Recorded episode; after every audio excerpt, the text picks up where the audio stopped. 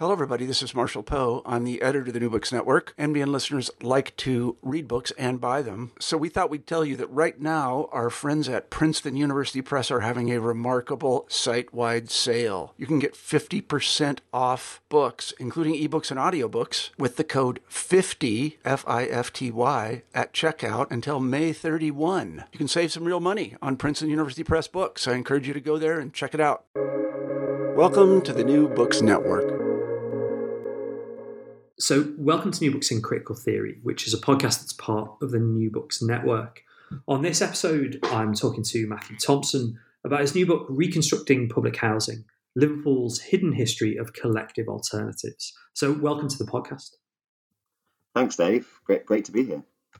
Um, I I enjoyed this book immensely, partially because it's about Liverpool, uh, which you know almost immediately kind of puts it into my my good books, but also because it engages with what is a kind of major problem for British economy and society, um, but actually, you know, much more globally, which is the problem of, of housing and you know what we do about both, you know, housing practice and housing policy. And I think we'll unpack the kind of lessons from from Liverpool and, and your approach to uh, things like housing cooperatives, uh, the kind of broad um, kind of critical framework that you've got.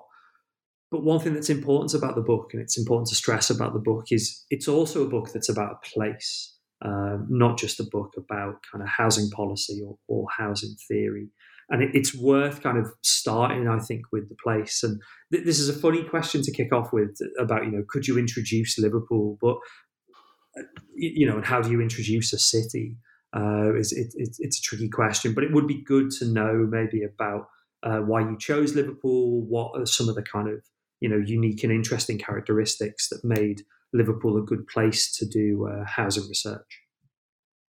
Mm, interesting question. Um, I mean, this is this is the kind of question that I open the book with, I guess. Why Liverpool? And it does frame some of the book's themes around exceptionalism and, and Liverpool exceptionalism when it comes to some of the issues around housing and and placemaking. Um, I guess I mean Liverpool's a fascinating city, right? I mean, it's as you say, as you say, Dave. You know, you're drawn to it yourself, and you've you've, lived there yourself, and, and I've lived there for a couple of years as well, following my PhD, which was about obviously Liverpool. And um, I mean, it's a city that's always been in but not of England, um, as the sort of saying goes, I guess. And so it's, it's sort of been on the margins and it's been at the intersections of of different continents, uh, I suppose, as well as as well as as well as on the margins of the of, of the British Isles, related to Ireland and Wales and Scotland as much as to England. Um, and you know, it's a city that's been through a hell of a lot of change over the last 200 years or so. Always, in many ways, at the forefront of some of these big global systemic um, trends of, of, of industrialization, colonialism, deindustrialization, and now trying to find a, a way through this sort of post-industrial transition. And through that, through those really sort of tumultuous changes, where the city, for instance, lost Liverpool itself lost half its population in, in, in less than half a century. So we're talking 800,000 people down to 400,000 people from 1930 to, to 19, 1980 or so. And in that period, you know, the city's gone through huge, huge cataclysmic uh, change and, and struggle, class struggle particularly, but also community struggle has been a big part of that. So you, you see that manifested in, in housing and housing experimentation, both from both from the state, the local state, uh, and various different sort of professional groups and associations, but also from working class communities, particularly around that around that time in the 1960s and 70s. Uh, going through those those changes, responded in in, in quite interesting ways, um, produced, I guess, the British Isles' largest and most innovative housing cooperative movements, um, or one of, alongside Glasgow and London. But for a city of its size, Liverpool really did sort of punch above its weight in that regard. So we're talking sort of close to 50 co-ops were um, were set up and and, and, many of which continued to uh, to operate today. Uh, they were set up in the early 1970s, in, in, the late 1970s and early 1980s. And so just just that just the, the, the, kind of the curious historical process of, of that of that movement really drew me to the city originally. Um, but I mean, my uh, I was doing a PhD on kind of um, looking at uh, alternative ways to do regeneration, um, not just housing, but regeneration as a, as a kind of wider issue. I was I, I was doing a, I, I'd done a planning masters in London. I, I kind of had this idea that I was going to go into um, urban planning, town planning, after my undergraduate, and I ended up doing a PhD because I sort of came out of the uh, I came out of the masters at a time or came came into the masters at the time of the of the of the global financial crash, and that obviously affected property markets big time, and it obviously affected um, design um, planning firms, and so no one was hiring. So, but fortuitously, I ended up with a PhD in Manchester. I'm very interested in alternative ways of doing regeneration and urban and urban design and placemaking generally, and housing was a big part of that. And Liverpool really um, it kind of it, it, caught my imagination for a number of reasons. It just there was more there, there were there's some really interesting things going on there in contemporary terms. You know, in the community land trusts that were emerging in the city, Homebaked and Granby, which are a big part of the book. Um, the, the only other city that really has that kind of um, sort of creativity and innovation in in, in, in, in contemporary collective housing is London. Uh, and being based in Manchester, it seemed quite it seemed like a natural natural natural place to, to, to go to really Liverpool. And actually I could, get, I could jump on the train and and go there you know to and fro um, week by week. Uh, and the other factor of course was my supervisor Steve Hincks uh, was born and bred Scouser and he was like why don't you look at Liverpool? This, this city is, is is right for this stuff. And uh, yeah and it's been, it was a great bit of advice in many ways. It always a good bit of advice to look at Liverpool. Always uh, a good bit of advice that. Um, you, you threw up a couple of, uh, of points that will be useful to kind of clarify before we get into um, the, the, kind of core points the book is making. One is this thing about um, co-ops, about uh, I think you, you describe them as kind of collective housing alternatives in the book. Uh, you mentioned, you know, Glasgow, London having a history of this. Um, one question is like, so what are we talking about? What are these things? But I suppose part of the definition of what a collective housing alternative, what a housing co-op is, is in response to um, a kind of bigger question about how we should understand housing, which kind of animates the book. So maybe you could kind of sketch out um, these collective alternatives, what housing co-ops are, and then we can move on to kind of think about um, some broader questions about the nature of housing itself. Yeah, sure. So um, yeah, maybe let's go through a, a, nice, neat definition of, of collective housing alternatives. So, I mean, they're a kind of collection of, of, of alternatives to public and private ways of owning and managing land and housing, particularly affordable housing. So, you know, public forms might include council housing in, in the UK, other forms of, of, of state ownership, and private is the usual, you know, either rented or, or, or owner occupied in various other forms. Um, you know, provided by the market. And so collective housing alternatives are very much an alternative to the to, to the public to the public to public forms of affordable housing. And they're rooted in traditions of commons and cooperativism. So it's about um, so it's about cooperative ways of of, of governing spaces uh, for living. And there are multiple different kind of um, incarnations of this, I guess. So you've got housing cooperatives, which which the book is is very broadly about um, community land trusts, as I've mentioned, um, co-ownership models, co-partnership models, co-housing, which is a big a big movement in, in Europe, particularly, and, and, and also in, in the states, and various different you know and various different other kind of legal organizational forms that can kind of sit within this sort of umbrella term. I mean, I've, I've chosen collective housing alternatives quite explicitly out of a range of different options, I guess. Um, I, I, frame it in that way, um, when in fact the field in which I'm sort of writing in, um, community-led housing, um, uses that term, uses community-led. And on the on the continent in, in continental Europe, there's a, there's a, there's an emerging term around collaborative housing. And these are these are more commonly used, I guess, to describe the similar similar kinds of things. But I, I take issue really with these two different definitions for, for various reasons. I mean, first is in, in community led housing, there's a kind of parochialism to it. There's an inward looking um, focus on the community. And I guess what I'm trying to do with collective housing alternatives is, is, is really flag the relationship to the public, to notions of accountability and democratic outwardness um, as alternatives to public housing and not just um, a sort of community led you know, defined um, community sort of solution that can sometimes be a bit isolated from wider wider discourses and wider issues. And collaborative as well, um, I take issue with because it sort of suggests there's it puts the partnership aspects and the collaboration aspects to the fore, and perhaps underplays quite, um, which basically means that it, it, it allows for um, commodified versions or, or, or, sort of privatized versions of, of, of, of collective living. So, for instance, um, owner occupied co housing. What I'm trying to do in the book is describe an alternative way beyond capitalism and beyond commodified forms of, of, of ownership. Um, so, collective housing alternatives really does um, it really it really does underline that decommodified aspect. So, how, this is land and housing that has been taken off the market explicitly in order to avoid um, the pitfalls that the market opens in terms of um, and sort of and, and, and, sort of opens for dwellers really in terms of in terms of sp- the spaces they inhabit. Could you give me any examples? I mean, I'm sort of struck. One way of reading the book is as a kind of set of examples of the 70s, the 80s, um, a, a, kind of a, a, maybe a bit of a lull in the 1990s, and then the, the kind of um, the emergence of of where we are um, now with with this um, alternative to both, you know, kind of state, local state, um, and market approaches to housing.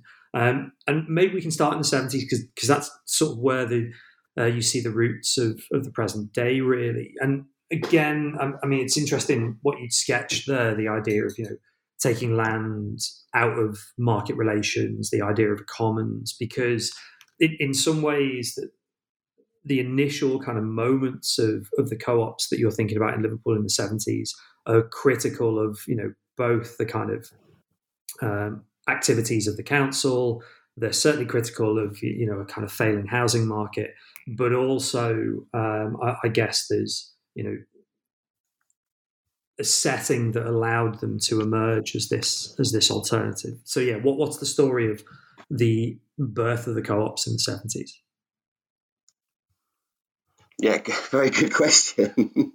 this is a, this is obviously something that I I try and cover at length in, in the opening chapters of the book, um, but I'll do my best to summarise. So, yeah, so I guess Liverpool at the time in the in the mid seven in the in the mid seventies was facing severe issues around housing dereliction um, and decline and and and, and um, of deprivation, I guess, in relation to housing. So I frame this in terms of the housing question. So Frederick Engels' um, sort of original provocation to uh, to those of us on the left, I guess, trying to to think beyond beyond capitalism.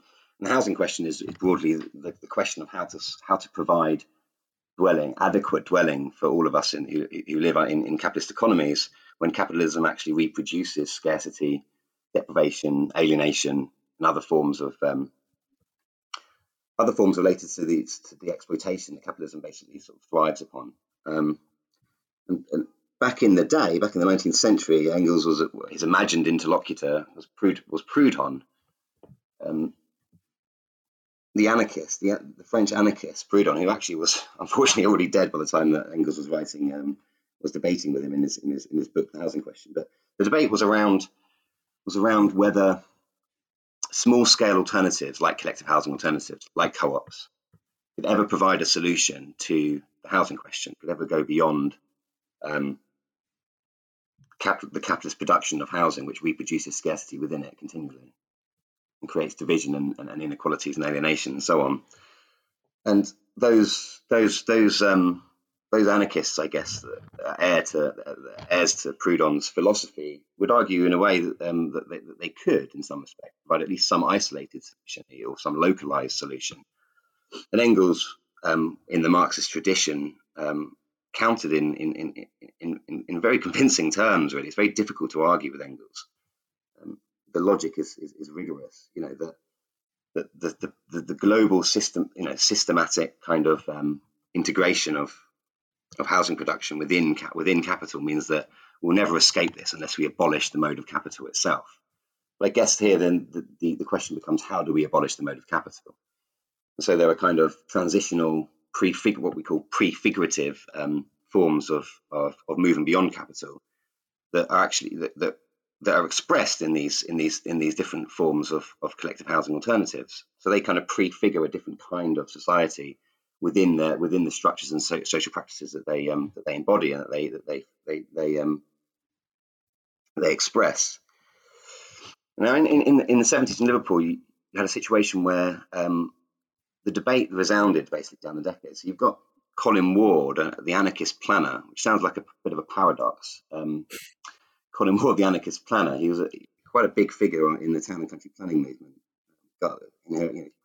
coming coming out of the garden cities in the 19th century, and also the anarchist architect, the barefoot architect John F. C. Turner, and they and they they were the heirs to Proudhon and believed that um, housing that's that's controlled and managed and, and run democratically and collectively, but, but ultimately um, autonomously by by residents, by those that actually live in the dwellings, that housing will um, will always provide a better source of, of living. Uh, heal divisions. It will heal the the, the ultimate division between um, the user and producer of of, of dwellings, um, between the kind of um, between the act of, of dwelling and and the, and the product that that it sort of works through and, and produces. And these ideas had um, and if you know if if over time they they become generalized through society they, they have a chance of beginning to prefigure this, this new society. And these ideas are around user autonomy as, as turner would call it or um, collective dweller control as, as ward would call it infused um, quite interestingly infused the um, the ideas of various working class communities in liverpool in the in mid 1970s one of these communities was the Weller Street, um, the Weller Street Co-op, and this was the first. This, this ended up being the first um, new build co-op, so a co-op that was built from the ground up, not just a rehabilitation um, of old terraces, a new build co-op that was designed, developed, and eventually owned and managed by its resident members. Um, and they were very much influenced by by Ward's book Tenants Take Over, in which he formulated these ideas around dweller, dweller control that's only one half of the story. So the Weller Street were, were motivated, the Weller Street community were motivated by some of those radical ideas circulating in the 70s around those anarchist ideas around around autonomy and dweller control, but they were also motivated by need, by pressing need, quite urgent really in terms of um, their present living conditions. So they were threatened, but on the one hand, by deteriorating material conditions of the housing they were in which they were living in South inner South Liverpool, around in around Toxteth, which is very close to Granby, um, which I mentioned earlier, where the where the CLT is Community Land Trust is, is, is doing work today, and they're very close to the docks. So lots of the um, lots of the community, like many of the co-ops in Liverpool that followed the Weller Street, were employed um, in the docks. But the dock work at the time um, was drying up very quickly. So Liverpool, the reason why it lost half its population in, in, in less than half a century was because it lost its um, its kind of global economic position in, within within colonial capitalism as a, as a preeminent seaport, and its maritime economy pretty much collapsed during the mid in the mid 20th century, following World War II, and left a lot of people un- unemployed, and a lot of the neighbourhoods in which these people were living, you know, in in in in, in quite severe need. Uh, less money investing in, in, in local services and shops and so on, and it ricocheted outwards. And the houses themselves were built in um, were built speculatively in the 19th century to house many migrants, often Welsh, often Irish, um, or, or, actually, particularly in Toxteth and Granby, migrants from all, all, all, all, parts of the world, really Caribbean, Southeast Asia, drawn to Liverpool through seafaring. But the Weller Street community were quite a tight knit Catholic, white working class community. Um, these houses were falling down um, pretty much by this point in the 70s, and there was not much money around, to, as I say, to, to maintain them. That was one houses were unfit for human habitation. They were basically slums. There were no, you know, no inside toilets, no baths, no hot running water. The community and others like it really wanted them rebuilt. They were demanding better housing conditions. They were managed by the by the council. Liverpool Council owned this stock at the time. Um, they were council tenants, or what they called the Corpy, Corporation, Liverpool Corporation as it was known. And the council um, represented, if you like, both an opportunity and a threat as well, another threat, because what they were trying to do, quite understandably and, and admirably, in this sort of modernist post-war period, was to go was to rationalise many of these um, these inner city slums through their what they called the slum clearance program. So it was actually called the slum clearance program even as late as the 1970s. Um, for good reason, perhaps. And they were rehousing their tenants in new built, um, much more hygienic, all the mod cons, beautifully set out, you know, modernist estates, but often on the perimeter, on the perimeter, if you like, on the periphery of the metropolitan area, in in new boroughs around places like Runcorn, Skelmersdale, Kirkby, and or or elsewhere within the city region itself, within the sorry, within the city itself. But many of the residents wouldn't actually be rehoused together, so that, that they didn't have enough housing stock to basically ensure that all residents were able to uh, to stay together. So the Weller Streets were basically campaigning against being um, broken up as a community. They wanted new housing, but they wanted to stay together, and um, so that the idea of a co-op, uh, the idea of a co-op presented itself.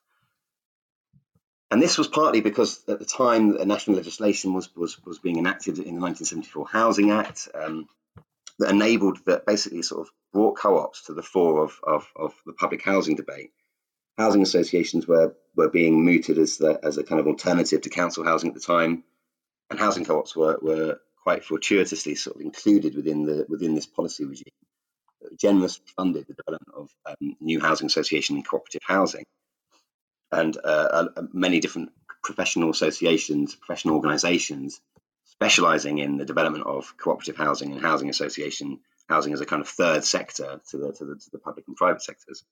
They set up they set up shop in Liverpool to take advantage of this in many ways to take advantage of this new regime, this new policy regime and one of these one of these groups called CDS, Cooperative Development Services, big player in this story. They um, they worked very closely with the Weller Street Co-op to basically pioneer this new model of co-op development, where they would work um, in this really intensive mutual learning process of participatory design, democratic design. They would really they would train up the residents in different in, in skills in planning and, and, and and all sorts of you know, surveying all sorts of different, different aspects of um, from of the development process from start to finish. So they'd inter- they, they, would, they would train up, the, they would upskill the residents to interview architects, for instance, and contractors. And then those architects and contractors would work likewise with the residents, but only as their kind of um, as their servants. So it flipped on the head this kind of professional client relationship. These communities had never really experienced that before. Um, and they built they built what the communities demanded really of them. So they were the, they were the scribes rather than the actual kind of the architects were just the scribes and the communities themselves told them what to draw, as one of the phrases of the Weller Streets had it. And that process of that, that there was a, it was an incredible process of empowerment. Um, so the communities themselves um, were, you know, they, they were kind of united, if you like, around this new form of solidarity. The process of campaigning brought them together and, and, and, and inspired this kind of long term practices of cooperation, which kept co op going after the, the, after the process of building it was complete but also individually, individual members, you know, through that all those processes of unemployment and and, and, and deprivation that was was rife in Liverpool at the time. Many people found new jobs and found new skills through this process, and others were politicised and radicalised to become councillors, local councillors, within uh, often representing their communities in the Labour Party, sometimes in the Communist Party, and some of them actually went on to become cabinet members within the local council and reformed some of the council policy around housing and actually ended up pushing forward policies that would help the next generation of co-ops. So there was quite an interesting, there's a very interesting sort of um, sort of virtuous circle um, that was kick-started by the Weller Street, and then the other co-ops were, were followed through this um, this kind of integrated system, if you like, this kind of um, what many people at the time, many commentators were calling public sector housing 2.0, so a kind of new paradigm in public housing that was basically meant to replace the sort of the top-down, paternalistic, anti-democratic form of public housing of the council of the Corpy with this much more participatory, um, intensive democratic design process, and also then very cooperative uh, um, governance process that followed, and, and, and, a mutual form of ownership where each member had, you know, had a stake in uh, each resident had a stake in the actual um, the actual co-op and the building that they that they lived in. I mean, not, not to give too many spoilers away for potential readers, but uh, but yeah, that isn't what what happened in terms of the kind of story of uh, of housing in the city from from the seventies onwards. And what one way of of kind of thinking about um, maybe the kind of contrast between that uh, moment and that um, desire for a new, you know, mode of, of housing policy, particularly in terms of who was in control of it and, and forms of participation, is by jumping all the way forward to today. Um, I mean, the, the, book has got these really rich um, and, and, very detailed discussions about the 1980s. Some listeners might be familiar with the 1980s as a particularly kind of productive, but also uh, a complicated and conflictual, if that's a word, um, decade for for the city, and and there are really interesting case studies in and, and, questions of you know well who has power, who has control, what actually is top down, what is is bottom up in in terms of some of the case studies from the eighties. But um, I'd like to kind of get you to to talk through um, some of the more recent case studies to reflect on um, the promise of, of the co-op movements and and where we are now. So could, could you tell me the story both of, Granby, which, which, is in Liverpool 8, which, which you know, you've talked about the, um, whether we'd call it the kind of, this is a multicultural district uh, in the city. Um, it, you know, it's quite close to the city centre, but has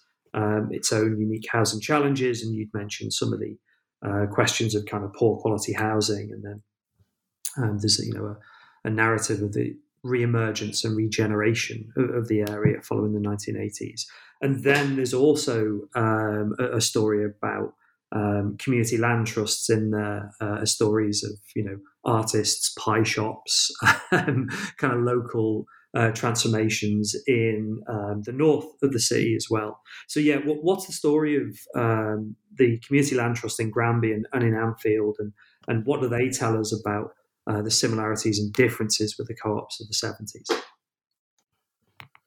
Okay, great. So, I mean, if you don't mind, I'm going to do the same as what I just did, which is to frame that question in, in the abstract terms of uh, the theory in which I introduce it in the book. Um, hopefully, not too much of a long-winded answer, but so in this, as you, as as you say, Dave, you know, the 1980s were quite a kind of conflictual sort of time. Um, quite contradictory in many ways. And um, and what I suggest in the book is that so the book is framed in three parts, which um, broadly correlate to the three three different decades or long decades. The, the first part the, is the housing question, as I've introduced it, um, and sort of I've obviously brushed over and given a quite an idealistic reading of of that. Um, but by the 1980s, the, the problem, if you like, had changed from from the focus on deprivation at a housing level to a focus on deprivation at a neighborhood level. So I call this the neighborhood question. And this is this is not far from Engels' original question. I mean, he moves in that direction, and starts talking about uneven urban development, how um, because of the nature of global capital roving around the world looking for opportunities to valorize itself, you end up with um, this kind of seesaw, this locational seesaw, as, as capital um, flees and then and, and then and then re, and refixes in different places. And Liverpool, being the city that it was at the time, obviously went through this this, this kind of tumultuous um, evacuation of, of capital. And neighbor whole neighborhoods where it became became kind of um, host to these these symptomatic problems um, of abandoned neighborhood abandonment and uh, and you know empty properties, hundreds of empty properties, and what policymakers in, by the 1990s were calling an oversupply of Victorian terraces there just literally weren't enough people to fill them, and, and, and, and the market was crashing as a result. And in that period, the housing, so in that period, the, the, the kind of the solution, if you like, the kind of localized, isolated solution um, changed as well from co-ops to community development trusts, which had it, had their own particular structure and, and different ways of solving that those issues, which I won't talk about now. But by the 1990s and 2000s, I, I then I move into into diff, into new theoretical terrains and, and, talk about the urban question. The neighborhood question now scales up into the urban question. This is kind of, I guess, where so Marxist scholars following Engels, I guess, working in his shadow in many ways, or be, and obviously going way beyond him. Though people like um, Castells and Lefebvre and Harvey uh, and Merrifield, I, I, pick up on on, on these um, these theorists and, and, and think and try to work through the idea that the urban space itself, the urban land and space and the, and the buildings that are, are, on it become sites of capital accumulation and ways in which capital, capital can valorize itself. Huge drivers and engines of profit making in ways which they just weren't before by the 2000s. And so in Liverpool, we see that manifested. So you get this kind of um, this crazy concatenation of different forces in Liverpool where um, those empty those empty houses and those those abandoned neighborhoods become sites of um, forms of profit making driven by the state, by the local state, in consort in consort with the national state, also in partnership with with private developers and housing associations um, in what I call grant regimes. And quite interestingly, these housing associations were actually some of them had morphed out of the original cooperative development um, agencies that had started the co-op movement in the 70s. So CDS became Plus Dane. And Plus Dane was now embroiled in these new um, these new partnerships for basically regenerating these terraced streets um, in a program called Housing Market Renewal. Housing Market Renewal was a massive program that, that was set up by the New Labour the New Labour government in the early 2000s across many northern cities in, in England, multi-billion pounds, quite similar to, to Hope 6, I think it is in, in the US. So this is about um, is about replacing, demolishing, and rebuilding, comprehensively clearing, sometimes rehabilitating vast swathes of under-occupied or um, difficult to let houses, or those in England, as it was framed, suffering from market failure, housing market failure. So this is where how this is where housing and, and neighbourhoods become kind of objectified as commodities uh, and the mar- and as markets. They're space. They're just purely markets, not spaces to live in, and they're failed as markets rather than failed as spaces to uh, to actually sort of inhabit and, and live a life. Um, so this was the next round of comprehensive clearance, if you like, following the slum clearances of the, of, of the 70s. And um, housing market renewal swept through um, inner areas like Granby and Anfield, where um, the community land trusts eventually emerged in response to it. So here we see community land trusts becoming the vehicle for um, for the solution, if you like, to the urban question as it's been reframed from the housing questions. Rather than co-ops, we have CLTs. And the CLTs are kind of they have the kind of legal the, the legal articulation of of of um, that's sort of inscribed in their in their organisation is is set up such that they can actually provide um, some alternative to, to this this form of um, this form of development, this form of um, profit making development. I mean, the way that the way just quickly touch on what, why, how, how the council and the housing associations and the private developers made money out of this. They they first got huge subsidies from the from from the government to demolish housing. Uh, they compulsively purchased up properties um, at a low price uh, and then sold consolidated those, those, those properties into land banks, sold them on to private developers, uh, and to rebuild, um, make money through through that through that through that through sale the sale of new houses, but also the council then also profits from higher rate council taxes as a result.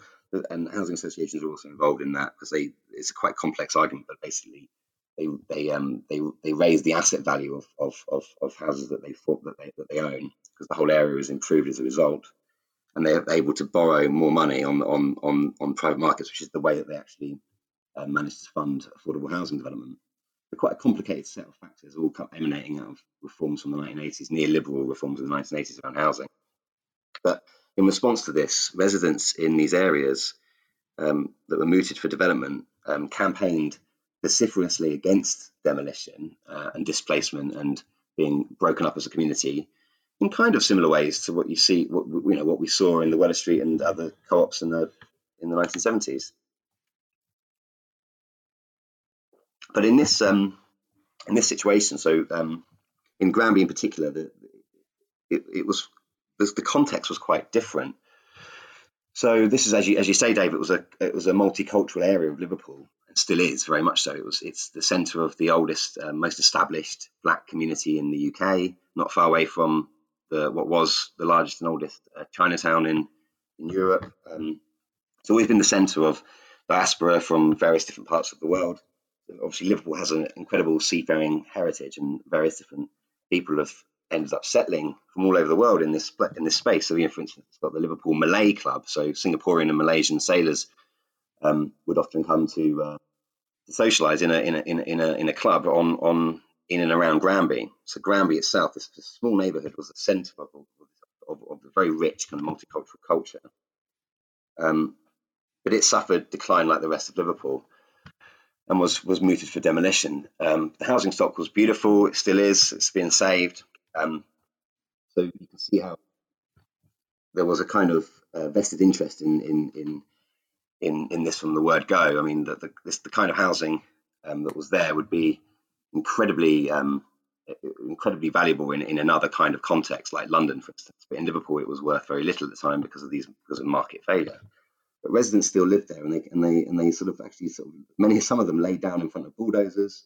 They painted anti-vandal paint on um, on doors that were that, that workmen were trying to get into to to uh, basically rip apart the houses within. The kind of sort of signifier of the civic vandalism that was going on.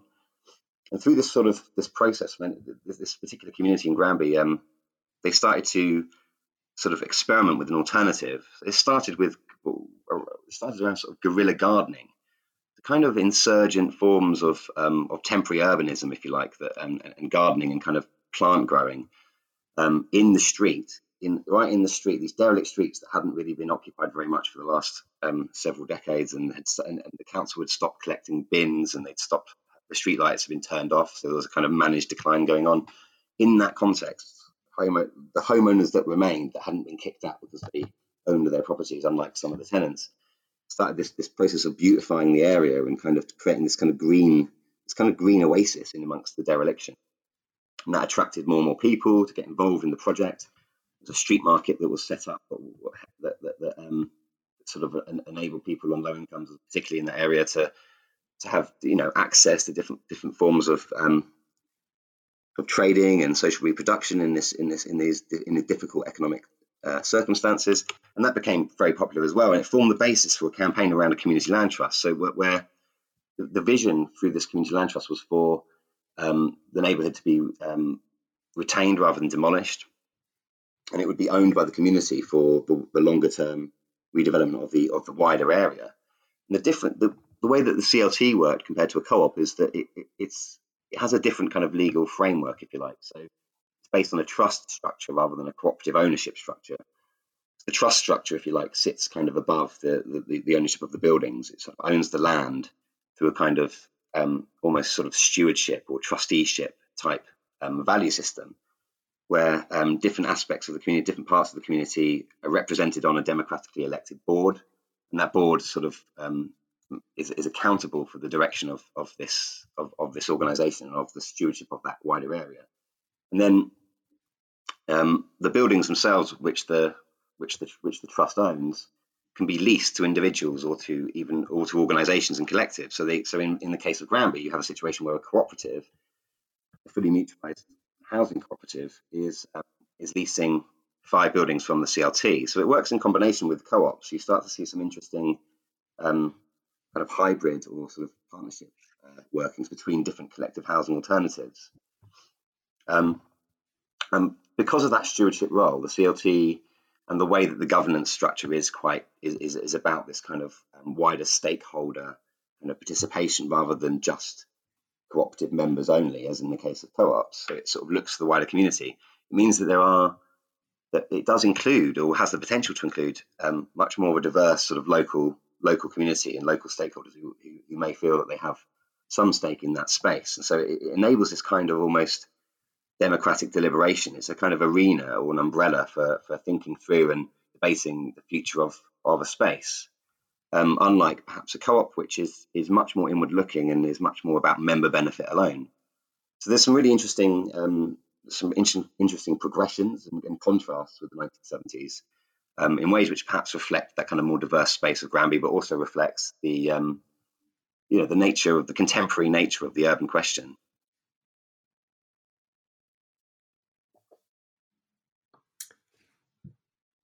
As you were talking, I was really struck by not to sound like the kind of local tourist board, but it's it's worth going actually round um, the, this area of Liverpool to, to see actually precisely you know the re-emergence of, as you mentioned, the uh, street market, the idea of um, the, you know the kind of in, in, some parts of it the kind of regreening um, of the space, and and you could say sort of you know in some ways what's happened in the north of the city is um, you know kind of complicated by the presence of things like the football club and kind of inward uh, maybe sort of tourism or, or almost. Um, but yeah, the, the Granby example um, as you'd sketched out, particularly this question of kind of um, control and engagement is, um, I suppose, you know, the evolution and also a method of kind of solving some of the problems that uh, the book details around co-ops. And, and yeah, you know, listeners should go there and, and, you know should kind of see what uh, this um, project, this um, mode of um, collective alternatives has, has done for the area.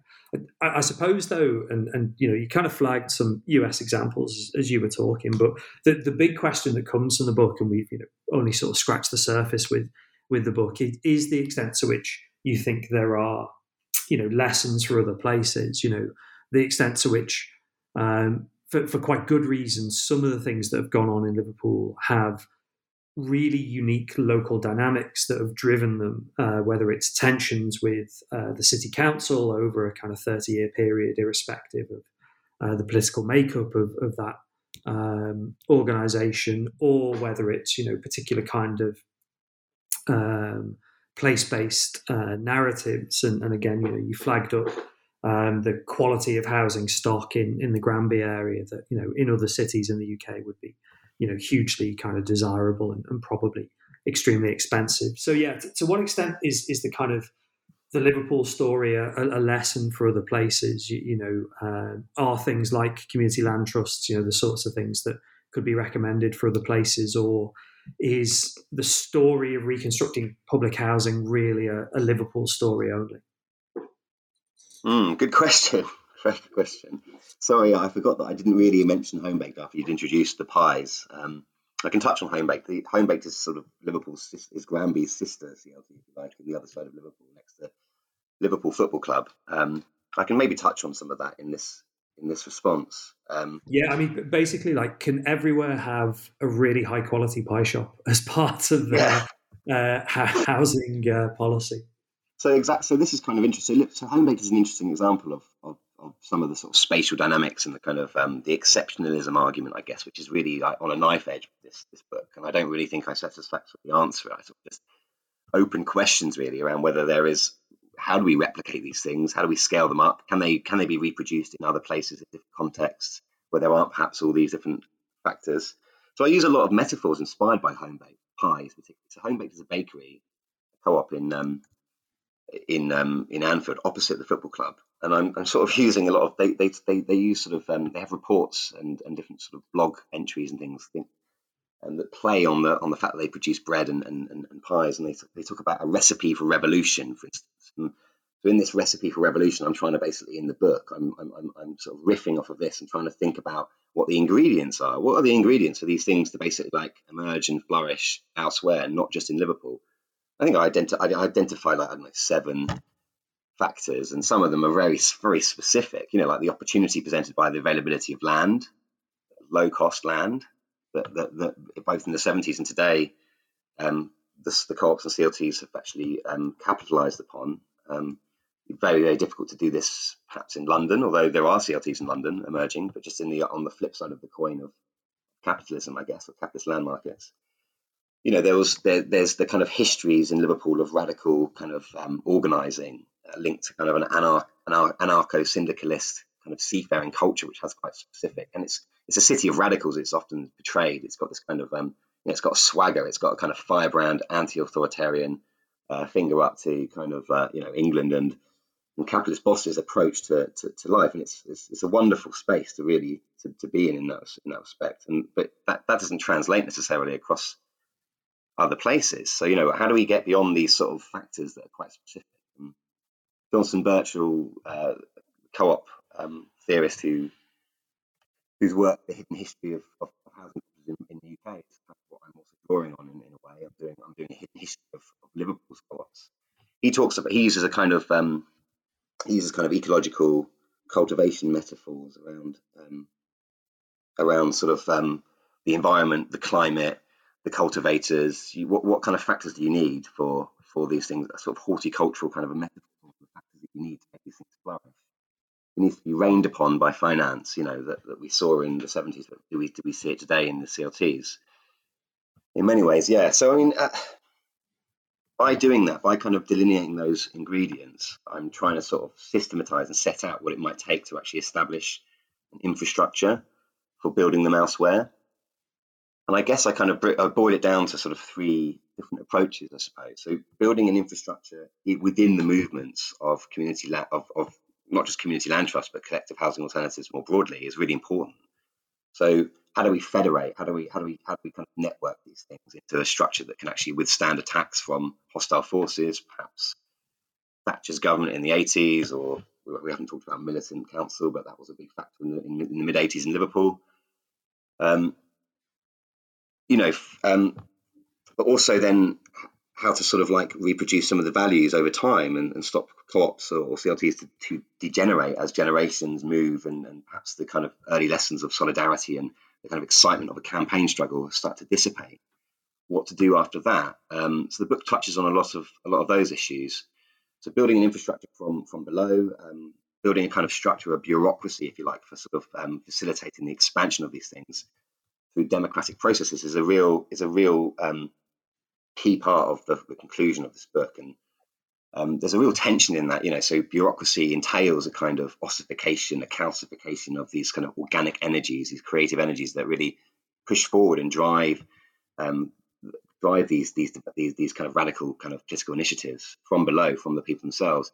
Over time, you need to you need ways to actually to, to make this to make them happen perhaps more systematically or in other places that don't have those radical energies maybe then you need procedures but procedures by nature actually you know end up bureaucratizing things and making them boring. So i kind of you know uh, i try to sort of um, i get I, I, sort of really dig into that dialectic of of, of kind of organic energy um, and sort of bureaucratic structure.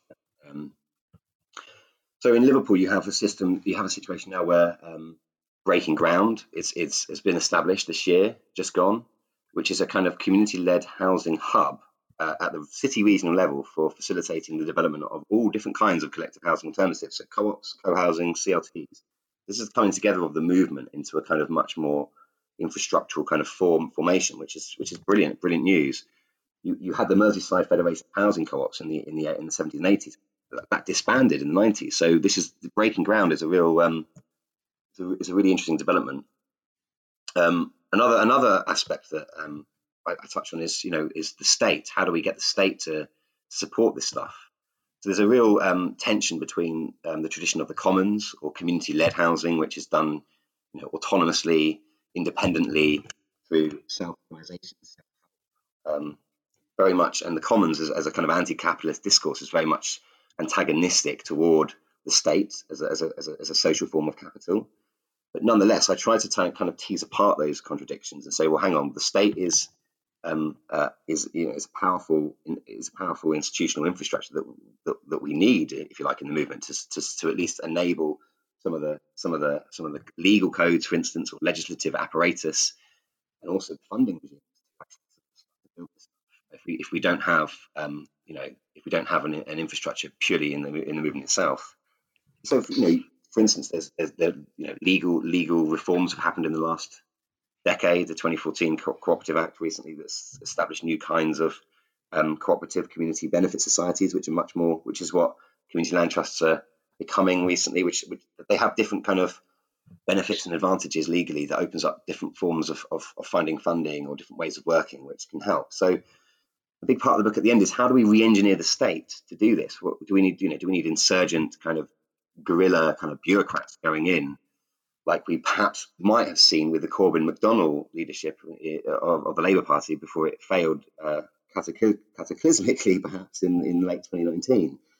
Or at a local level, you might you see, for instance, the Preston model, um, which is using um, a community wealth building strategy that's been imported from the US, from the Cleveland model, through the, the likes of the Democracy Collaborative, now sort of now basically trying to re-engineer the local state um, basically sort of favour the development of things like this. So they're using procurement um, flows of um, of the of key anchor institutions, so hospitals, universities, the local council, police constabularies, county councils, you name it, public, non-profit, anchored organisations that, that, that really can't move like like Footloose Capital or corporate corporate businesses.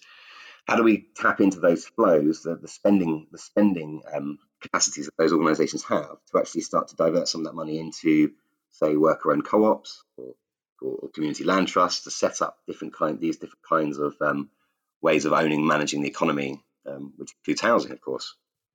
So there are these different factors, and then the last, the last, um, I guess, approach that I sort of suggest and start to tease apart in the book is um, kind of building a narrative, um, thinking about how we communicate this stuff and translate this stuff between different mediums. And I suppose, in quite humble terms, this book is one of my attempts at doing that, trying to communicate.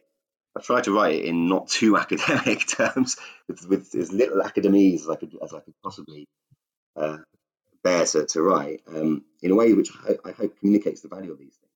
But, you know, we need to sort of, the last part of the book is about myth making and about um, how the right has a lot of myths that are set up to basically, myths and legends and parables and stories that are set up to basically, um, you know, undermine and, and, and, um, discredit commons and, and, and community-led alternatives and collective housing alternatives. So, for instance, like, you know, Hardin's Tragedy of the Commons um, parable is the thing that resounds in people's minds when they think about the commons. But how do we how do we reconfigure this stuff? How do we re-narrate it and, and tell different stories that can communicate this stuff down the generations, but also expand it out quickly so the public is public is you know interested in this stuff and imaginations are caught by by these things, which is a, is no you know it's it's a, it's a difficult task when we're we're dominated by ideologies around um, home ownership, but also around general kind of atomized individualism and and and, and commodity um, trading and you know under neoliberal capitalism. So I guess that sort of broadens the the, the story back out. Um, but I, before, do you say? I don't know if I've got enough time, but I could I could possibly comment on the home bake situation, which I haven't done yet. Well, I, I think the question to wrap up with is those um, maybe like you know kind of three lessons. Is that something you're going to be kind of working on uh, next? Um, is there a you know a kind of book actually spinning out the kind of how you overturn some of the myths um, that percolate around housing, um, or are you thinking about doing kind of a completely different uh, set of, of, research work now? Well, I'm, I'm currently working on a project around municipalism.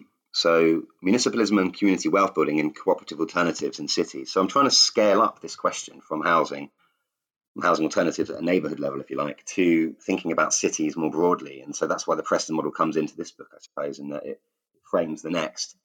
Um, and I'm thinking about this in terms of political economy and the flow, flows of value as they move through cities. And so I guess here we go. This is my chance to actually to sort of set up this home finally actually talk about this home example.